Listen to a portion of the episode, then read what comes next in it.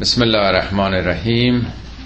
جلسه چهارم جلسه آخر از آیات سوره انکبوت از آیه هفت به بعد.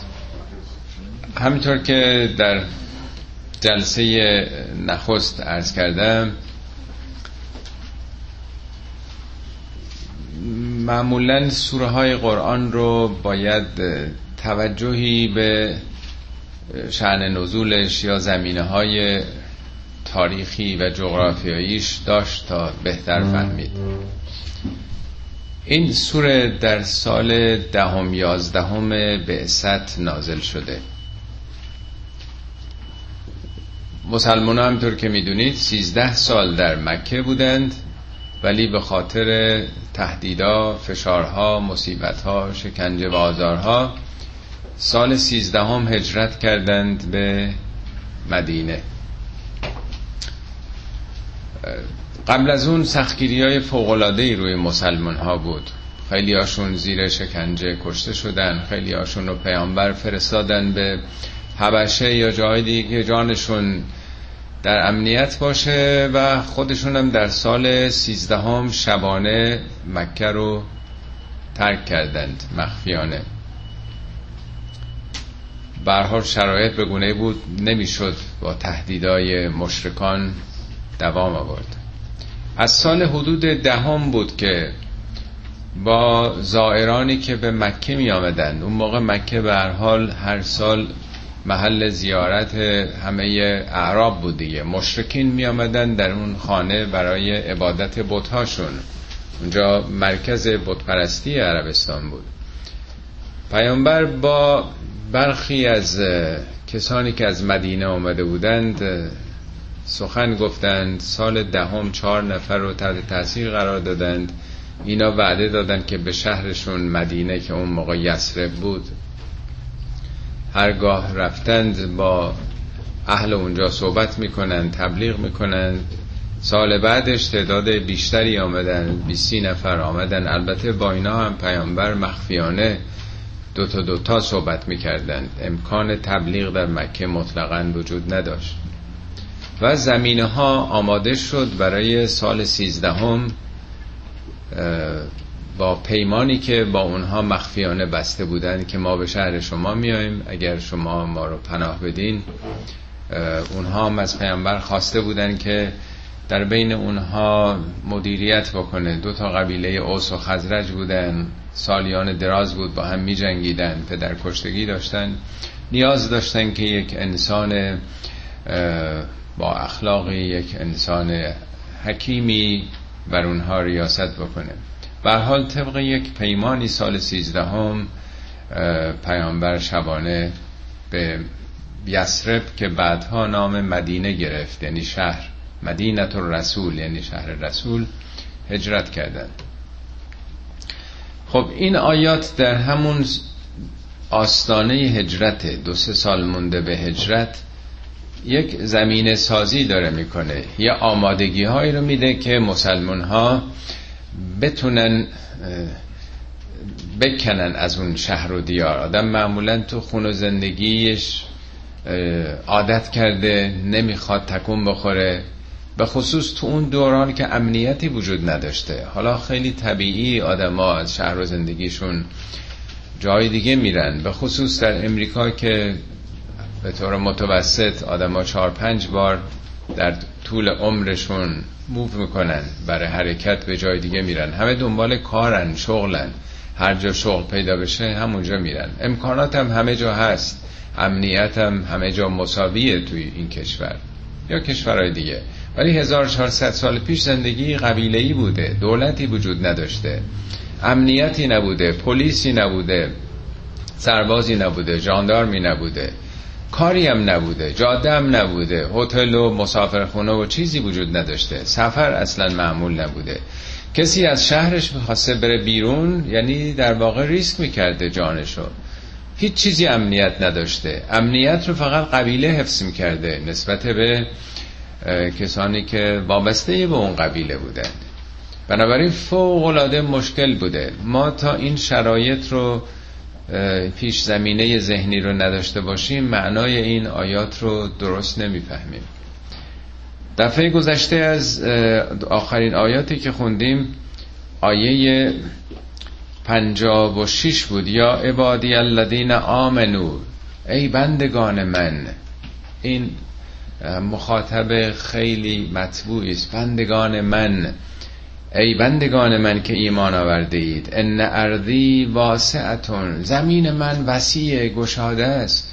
لازم نیست بچسبید به یه نقطه ای دنیا بزرگه. اونا برای خودشون فکر می‌کردن که حالا بهترین جای عالم همون مکه است. یه سرزمین خشک بیا و علف و به تعبیر قرآن به واد غیر زر یه دره فاقد استعداد کشاورزی. چیزی وجود نداشته. ولی این آدمای تنگ نظر بسته.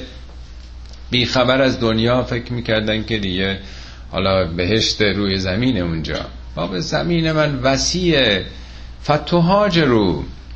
حالا در جای دیگه میگه فتوهاج رو اینجا میگه ان ارزی واسعتون فایای فعبدون.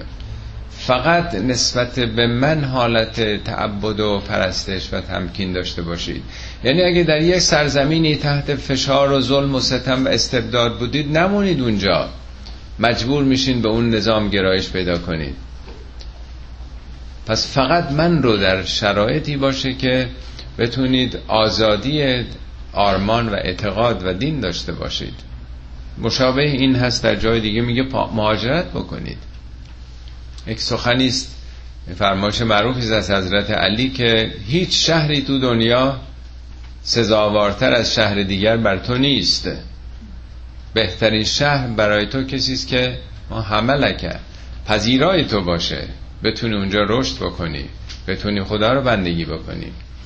خب ما معمولا خوب گرفتیم به زادگاهمون به شهر و دیارمون. ولی از نظر اعتقادی اجباری موندن به جایی نیست. البته همه وظیفه در قبال مردم سرزمینشون دارن. ولی اگر امکان زیست وجود نداشت تحت فشار و ظلم و ستم بود قرآن میگه زمین خدا وسیعه. خب این سخن و این آمادگی و چنین دعوتی طبیعتا اولین سوالی که پیش میاره خطراتی است که وجود داشته ناامنی که بوده. و ممکنه ما بمیریم از گرسنگی بمیریم. ناامنیه بکشن ما رو. کل نفس زائقت الموت. همه میمیرن. هر نفسی هر جانی مزه مرگ رو میچشه. ثم الینا ترجعون. جای دوری هم نمیرید. پیش من برمیگردید. این نگران مرگتونم نباشین. جان دوستم نباشین. همه زندگی برای هدفی است که انسان به دنبالش هست. والذین آمنوا و عملوا الصالحات لنبوئنهم من الجنت غرفا. کسانی که اهل ایمان و عمل صالح باشند لنبوئنهم. این لامش و نونش دوبار تأکیده حتما بدون شک و تردید اونها رو در بهشت هایی جایی میدیم لنبوئنهم یعنی جایگزین می‌کنیم مسکن میدیم منزل میدیم. غرفن در غرفه هایی از بهشت. غرفه معمولا به جای بلند میگن. تو خونه ها هم قسمت بلند اتاق پذیرایی رو. آیا منظور اینه که در یک ساختمان مرتفعی یا منظور از برجسته و بلند بودن یعنی جایگاه های ممتازی. ولی خود کلمه غرفه از قرفه در قرآن از زبان عربی ناشی میشه که به معنای برداشتنه یه چیزی معنای دستاورد میده. در قرآن هم میگه قرفن مبنیتن بنا شده. آدم مثل اینکه سنگ رو سنگ آجر رو آجر می‌ذاره بنا می‌کنه. می‌خواد بگه بهشتم خانه است که خودتون بنا کردید دستاورد خودتونه. مبنیتن بنا شده است. بنابراین هر کسی به تناسب به اون چه تو دنیا عمل کرده در بهش جای خواهد گرفت. تجری من تحت هل انهارو در آنجا نهرها از زیر اون بهشت جاری است. سی و شیش بار در قرآن این اصطلاح اومده. البته این به تناسب فکر و فرهنگ مردم معاصر نزول قرآنه که در یه سرزمین خشک بیاب و علف زندگی می‌کردن. امروز که بارها توضیح بنده دادم دیگه این مشکلات به اون صورت لاقل در کشورهایی که وضعیت خوبی از نظر آب و هوا دارن نزولات جوی فراوانه وجود نداره که تحریک کننده باشه تشویق کننده باشه که ما تو باغ زندگی می‌کنیم از زیرش نهر جاری است. ولی برای عرب معنای در واقع نماد سبز و خرمی بوده. اونم نهرها از زیرش جاری است یعنی عامل سبز و خرمی و تراوت و تازگیش جاریه. این نیستش که موقت باشه از جای دیگه بیاد. خالدی نفیها برای ابد برای همیشه در اونجا خواهند بود. نعم اجر العاملین. چقدر خوبه چقدر زیباست پاداش عاملین. یعنی کسانی که عمل می‌کنند. یعنی بهش تنها به خواستن و ادعا و لفظ نیست. با عمل که میشه رسید به چنین مقاماتی. عاملین کیا هستند الذین صبروا و علی ربهم یتوکلون. اونایی که صبر می‌کنند. صبر نه به معنای فارسیش که یک نوع حالت پاس پسیو داره حالت دست رو دست گذاشتن و بی تفاوتی. صبر قرآن صبر اکتیو صبر فعاله یعنی کسانی که در برابر سختی ها و مشکلات صبر و مقاومت می‌کنن شکیبایی می‌کنن. این آیات در دورانی است که مسلمونا تحت فشار بودن تحمل اون فشارها تحمل اون سختی ها به خاطر عقیده و آرمان صبر تلقی میشه. اونهایی که مقاومت می‌کنند پایداری می‌کنند استقامت میورزند و به پروردگارشون توکل می‌کنند. توکل معمولا جاییست که آدم نگرانی داره.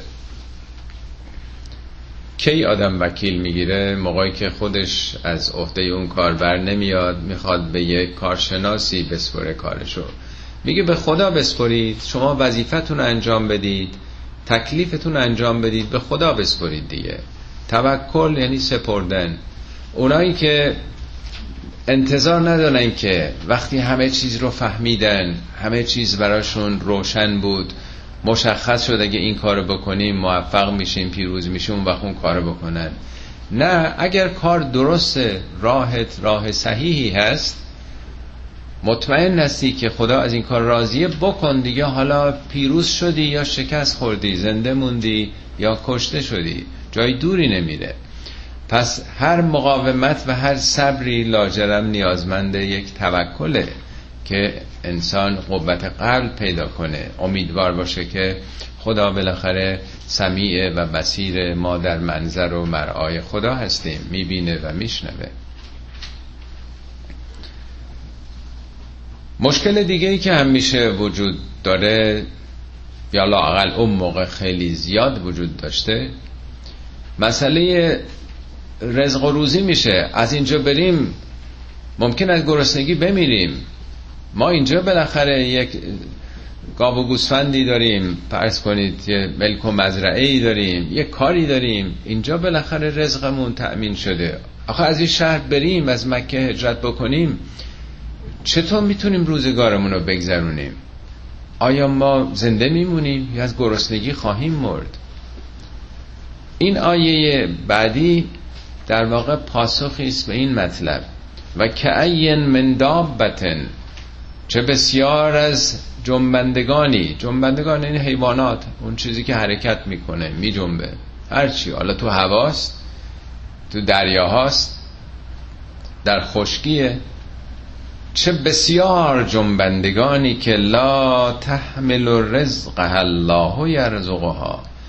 اینا که رزق خودشون رو با خودشون حمله می‌کنه. همه که مثل مورچه مثل موش نیستن که دانه بردارند ببرند در لانه ذخیره بکنن.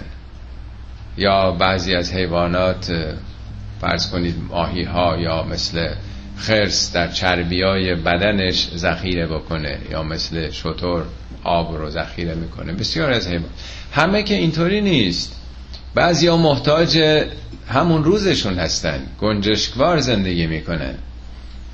در هم آسمان ها هست. هر روز باید طعمش رو بگیره. هم در زمین هست. در دریاها به خصوص. حتما دیدید که در اعماق دو سه هزار متری اقیانوس در تاریکی مطلق که هیچی نمی‌بینن. چگونه رزق اونا داره تامین میشه؟ بعضی از این گیاهان دریایی حتما دیدین حرکت هم نمی‌کنن. یه گوشه اصلا دهانشون بازه. معمولا به طرف اونها تو ها میان یا پلانکتون ها رو مصرف می‌کنه تعبیر زیبایی حضرت علی تو نهج براغ داره. میگن الرزق و رزقان. دو دسته رزق داریم.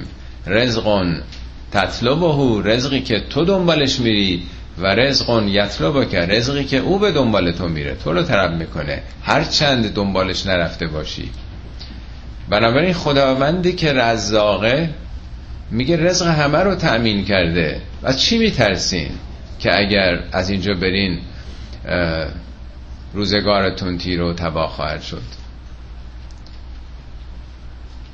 شعری تو این کتاب های ابتدایی بود یکی رو بهیدی بی دست و پای فرومان در لطف و سن خدایی که چون زندگانی به سر می‌برد. یه روباه بی دست و پایی که شل بوده میگی آخه این چطور رزقشو می‌تونه تأمین بکنه. همینجور که در این اندیشه بود یه گرگی میاد یه تومه ای رو شکار می‌کنه و می‌خوره و سیر میشه. وقتی میره این روباه بی دست و پا هم از باقی مانده او ارتزاق می‌کنه.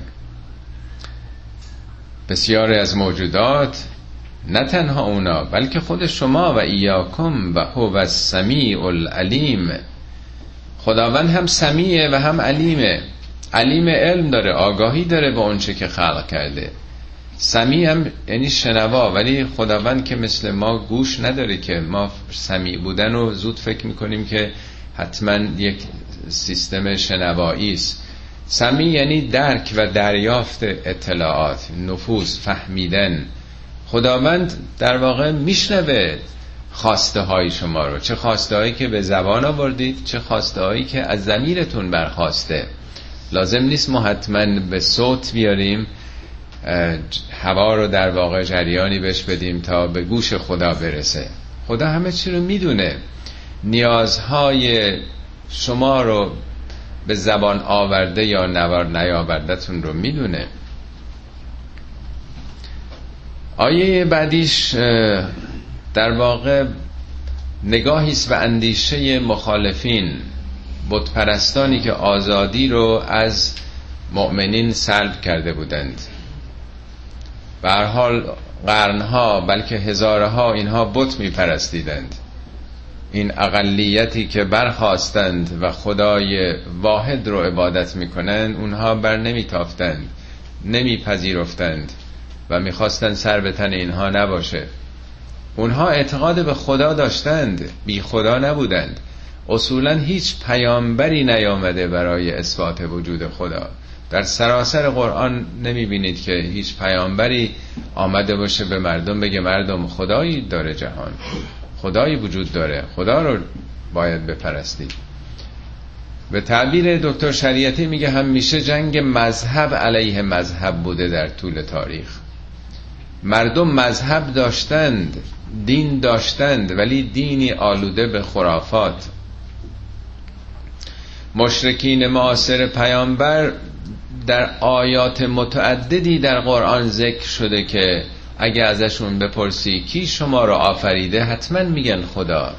کی آسمان ها و زمین رو آفریده حتما میگن خدا. کی رازق شماست؟ همه اینا رو قبول داشتند. اونها هم این کعبه رو عبادت می‌کردند. رو تعصبشون به اون خدا بود که می‌گفتن محال ممکن نیست که نماینده خدا رسول خدای فقیری از قریش باشه. این محمدی که یتیم و فقیر بوده. اللهم انکان هازاه و من اندکه خدایا اگر این از جانب توست از آسمان سنگ بر ما ببار. بنابراین اونها بی خدا نبودند. مشکل اصلی این بوده که واسطه قائل بودند. می‌گفتند خدا رب الارباب خدا آفریدگار جهان آفریدگار ماست ولی مثل پادشاهان که نمیشه با اونها مستقیم ارتباط برقرار کرد. باید واسطه و پارتی تراشید باید سلسله مراتب رو طی کرد تا به اونها رسید. باید نامه ای نوشتا به شرف عرض ملوکانه برسه. خدا جهان آفریده ولی ادارش رو به فرشتگان که دختران او هستند در عالم بالا سپرده. و ما هم که به اونها دسترسی نداریم این بتها رو به نام اونها عبادت می‌کنیم. اینا واسطه مان به سوی خدا. ها اولائه اونا عند الله اینا شفیعان ما نزد الله هند. ما نعبدهم. ما که اینا رو عبادت نمی کنیم این بوتا رو. الا لیقربونا الله زلفا. اینا وسیله تقرب ما به الله هستند.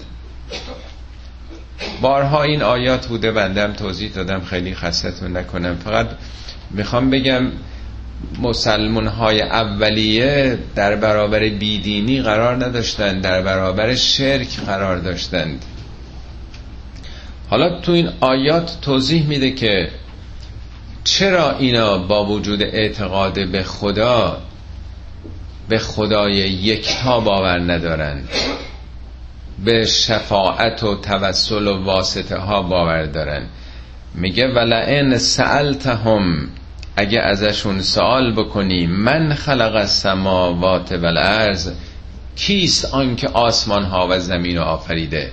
سماوات همیشه این توضیح بنده میدم نه به معنای آسمان هوا بلکه اونچه در آسمان هاست. یعنی ماه و خورشید و ستارگان و کهکشان ها. کی این بیکرانه جهان هستی رو آفریده؟ کی این زمین رو آفریده؟ و سخر الشمس و القمر کی ماه و خورشید و مسخر شما کرده که از نور و حرارت و انرژی هاش دارید استفاده می‌کنید؟ اگه این سوالو بکنی لیقولن الله. این لامش و نونش هر دو تأکیده. صد درصد خواهند گفت الله. فانا یوفکون خب اگه باور دارن که این خدا جهان به این عظمت رو آفریده ماه و خورشید و او مقدر کرده مسخر کرده تدبیر داره می‌کنه. آیا مشکل شما رو نمی‌تونه حل بکنه که متوسل به بتها یا بندگان دیگه خدا میشید کجا دارید عوضی میرید؟ یا فکن از ریشه اف که اف یعنی واژگونه عوضی 180 درجه بارونه فعل مجهول هست. یعنی ناخداگاه به کجا دارید کشیده میشید؟ چطور انقدر عوضی فکر می‌کنید؟ الله یبسط رزق لمن یشا خداست که روزی رو طبق مشیتش بست میده بر بندگانش. و یقدر له روی قدر و اندازه می‌ذاره برای اونها. ان الله به کل شیء علیم.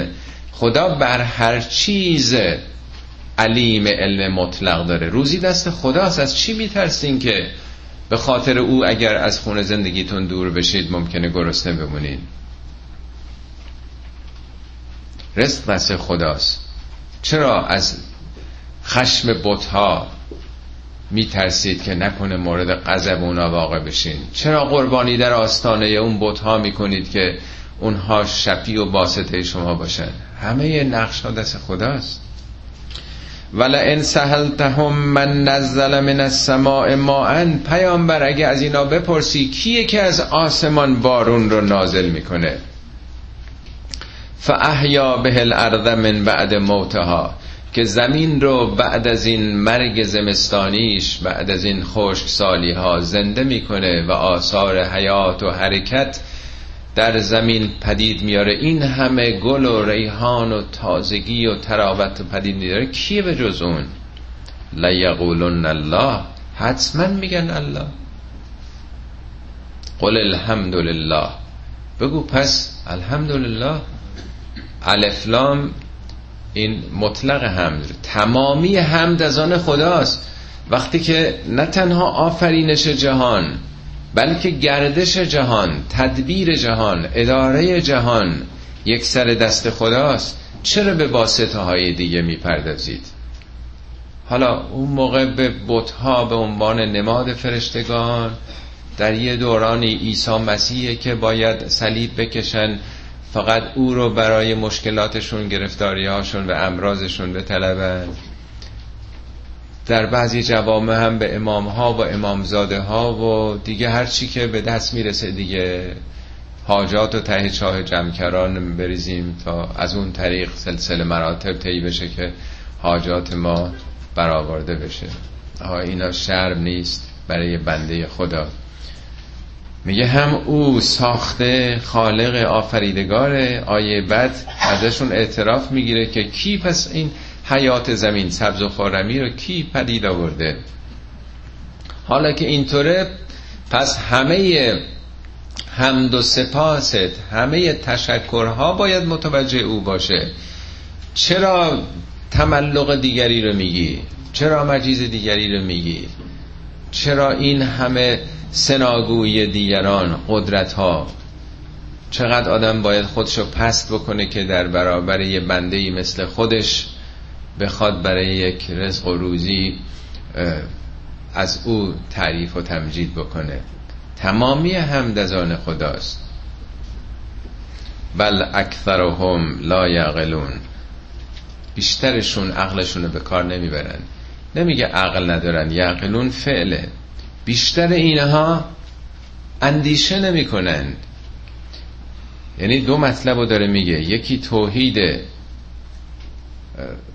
آفرینش توحید در خلقت این توحید در ربوبیت توحید در اداره کردن جهانه. فقط او داره جهان می‌کنه.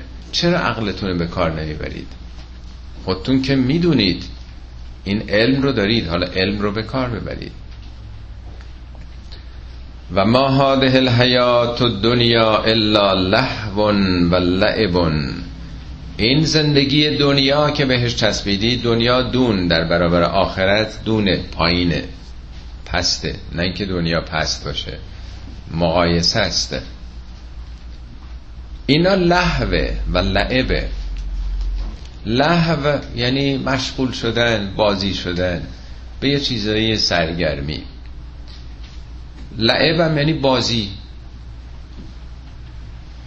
در یه آیه دیگه قرآن چهار مرحله میگه میگه انما حیات دنیا لعبون بازیه مثل بچه ها و لحون یه نوع سرگرمی مثل نوجوانان و زینتون زینتی خودنمایی است آرایش شکل قیافه است سکس مثل جوانان و تکاسرون فی الاموال و یا تکاسر مثل پیران. یعنی در هر دوره یا چسبیدیم به بازی بازی کودکانه یا سرگرمی هایی یا توجه به زینت ها و زیبایی های دنیا یا هی رو هم دیگه گذاشتن حسابای بانکی رو تکاسر.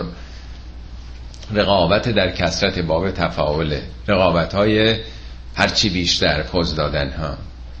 و تفاخرون تفاخره فخر فروشی هاست. حالا اینجا میگه زندگی دنیا جزی نیست. آیا غیر از اینه؟ اتفاقا جالبه یه شعر قشنگی مولوی داره.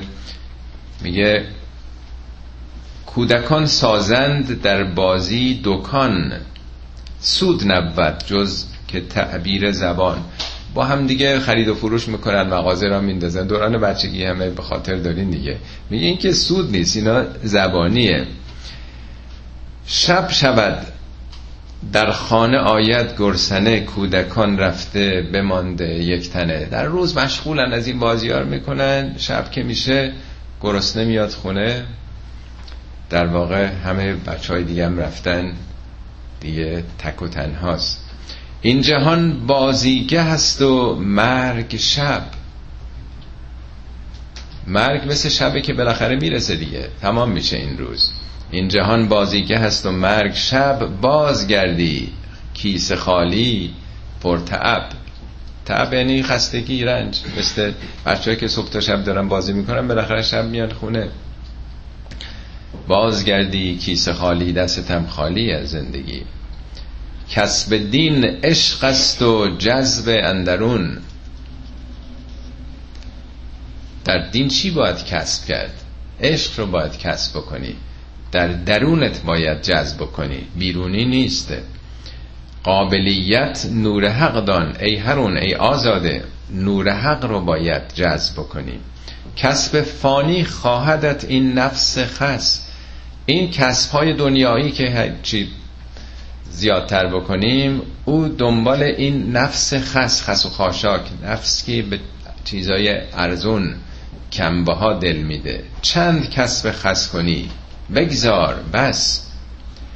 نفس خسخر جویدت کسب شریف دنبال کسب های شریف برو. هیله و مکری بود آن را ردیف. دنبال اونها باش. این آن جهان شهری پر بازار و کسب.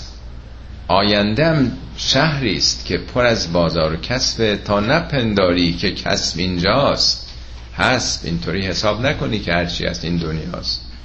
حق تعالی گفت که این کسب جهان پیش آن کسب است لعب کودکان. همین که این حرف می‌زنه.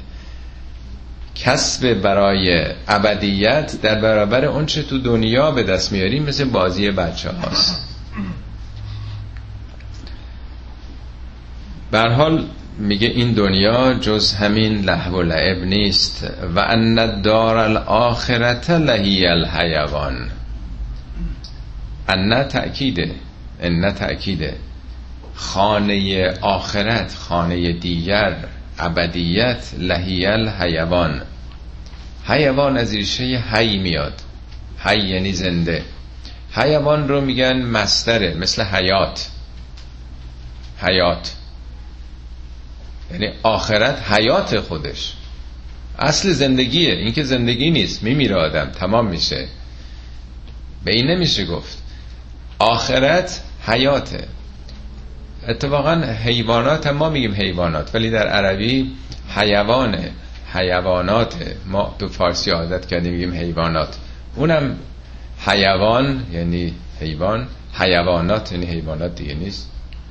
یعنی می‌خواد بگه آخرت موجود زنده است. چیزی نیست بگه حالا یه خونه اینجا داریم میریم یه خونه دیگه یه جنبه مثلا مادی. حیات ابدیت چون ابدیت دیگه. قرآن میگه مادامت سماوات و الارض مادامی که این جهان هست. پس اصلش حیات زندگیه. شما به یه چیزی که موقته تمام میشه پرداختید در حالی که آخرت حیات اصلا خودش. به سرچشمه حیات مثل این که رسیدین. اصلا جز به سرچشمه حیات شدید. لوکانو یعلمون. البته اگه علم داشتید. ما فعلا در دنیای محدود و بسته ایم. نمی‌دونیم علم نداریم. مگه میشه عمر جاوید؟ مگه میشه ابدیت؟ لو به معنای هم کاش که هم اگر. اگه علم داشت. ای کاش علم داشتید. ای کاش می‌دونستید.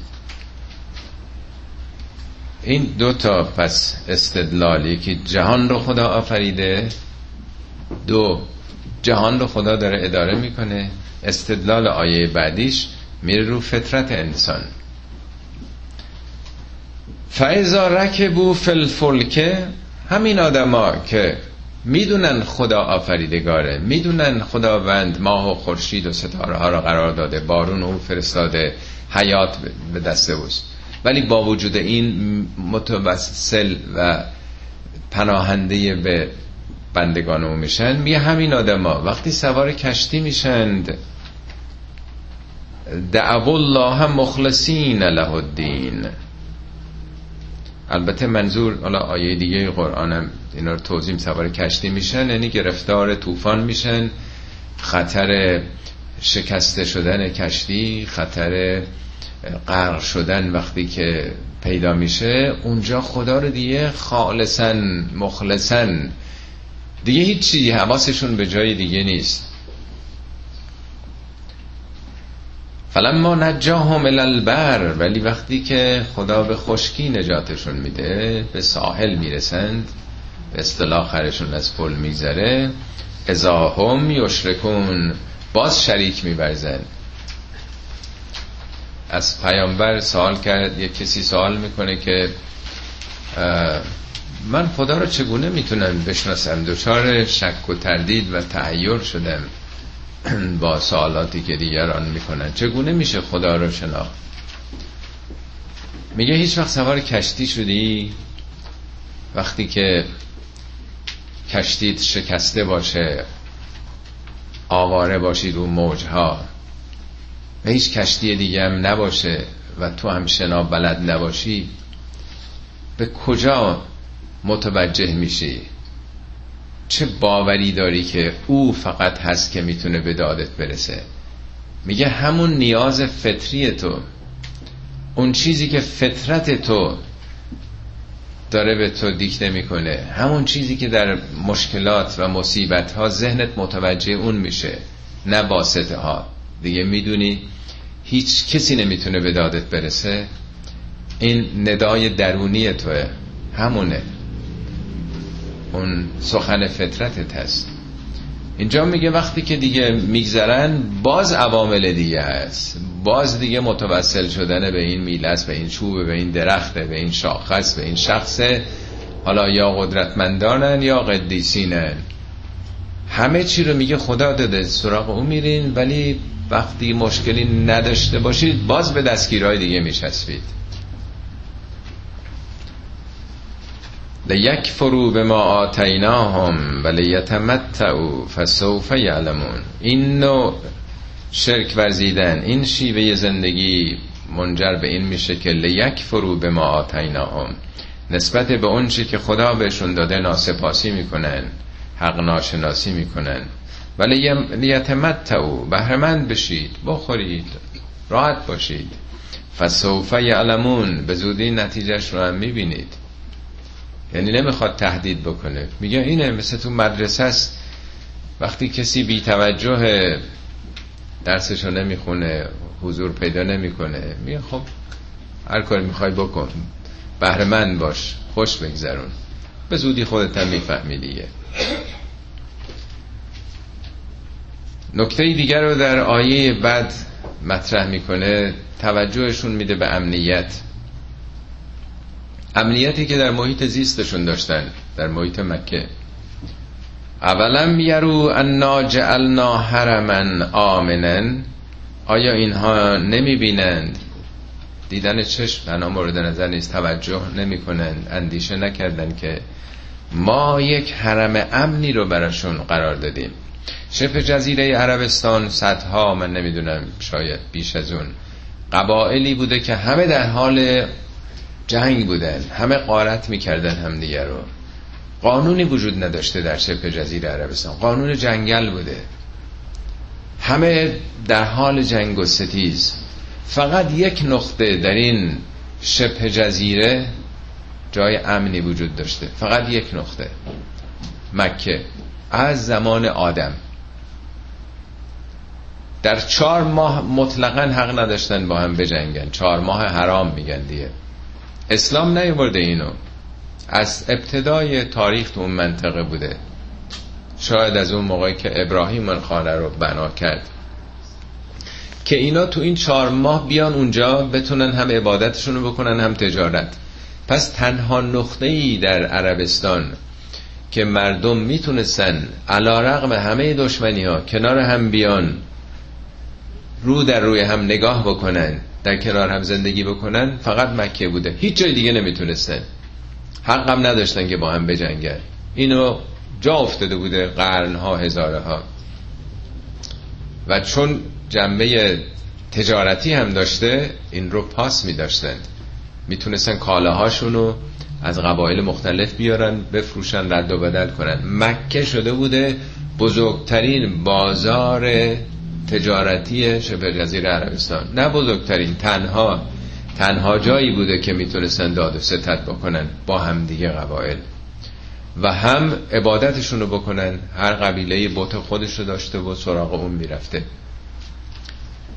انگوش می‌ذاره رو امنیت یعنی وجود یک قانون. اگر امروز ناامنی هست حتی می‌بینیم در کشورهایی مثل مصر که بهار عربیش تبدیل به زمستان شده یا سوریه یا در جای دیگه. قانونی نیست. مردم تمکینی به یه حقی که مورد قبول همه باشه ندارن دیگه. آیا کافی نیست برای اونها که ما این حرم امن رو قرار دادیم؟ یه سوره هست میگه لإلاف قریش. برای ایجاد الفت بین قریش ایلافهم رحلت الشتاء و سیف الفتی که اینا دائما در حال کوچ کردن هستن قبیلا جاریان. فلیعبدو رب هذا البیت. رب این بیت رو عبادت کنین. الذی اطعمهم من الجوع. آنکه شما را از گرسنگی نجات داد با همین امکان فراهم آمدن و داد و ستد. و آمنهم من خوف. از ترس شما رو ایمنی بخشید. یعنی یک وحدت آرمانی و عقیده‌ای داشته باشید هم زندگیتون تأمین میشه شکوفایی اقتصادی پیدا می‌کنید و هم امنیت در جامعه حاکم میشه. حالا حداقل برای اون مردم تو اون دوران چنین بوده. آیا کافی نیست همین حرم؟ حرم یعنی یک حریم یک دایره. این منطقه است که امنیت داره. و یتخطف الناس من حولهم در حالی که اطراف مکه مردم روبوده میشن. نه به معنای آدم رو بایی خطف اینی رو بودن. این امنیتی نیست. هیچ کسی سر جای خودش نیست. می‌کشن قارت می‌کنن. در سراسر این شبه جزیره ناامنی بوده. آدما هیچ ثباتی روی زمین نداشتن. چرا به این امنیت توجه نمی کنید میرین سراغ بوت ها افبالباطل یؤمنون و به نعمت الله یکفرون آیا به یک باطلی باور می‌کنند گرایش پیدا می‌کنند و نعمت خدا رو نادیده می‌گیرند میپوشونند؟ و من اظلم ممن افترا علی الله کذبا او کذب بالحق لما جاءه الیس فی جهنم مثوا للکافرین؟ کیست ستم کرد ستمگرتر از آن که بر خدا سخنانی رو ببافه و نسبت بده؟ افترا یعنی من درآوردی بافتن. مشکل اینا این بوده که یه اندیشه ای یک سخنانی از جانب خودشون درست کردن در طول قرنها به خدا نسبت دادن. خدا خالق آسمان ها زمین سر جای خودشه. این بتها هم این نقش رو دارند. ما هم باید این کارها رو بکنیم. یه دینی داشتن برای خودشون مشرکین. یک فقهی داشتن. قرآن با جزئیات فقاهتشون رو توضیح میده. اگه گوسفند نمی‌دونم چهار تا شکم زاییده باشه این بچهش نمی‌دونم دیگه زنا نباید بخورن مرد می‌خورن. اگه نمی‌دونم این شطور شکم چندمش باشه سوارش نباید شد. اگه این گاف چی یک فقه و یک آدابی از تلمود یهودی ها مفصل تر داشتن اینا برای خودشون. از فقه اصول ما مفصل تر میگه اینا رو کی در آورده مگه در قرآن این نیمده که میگه پیامبر به مردم بگو قل لا اجد ما اوهی الیه من در اون چی که بهم وحی شده یعنی در قرآن هیچ چیزی ندیدم به جز این چهار تا موضوع که حرام باشه. بر هر خورنده که می‌خواد بخوره. لا اجد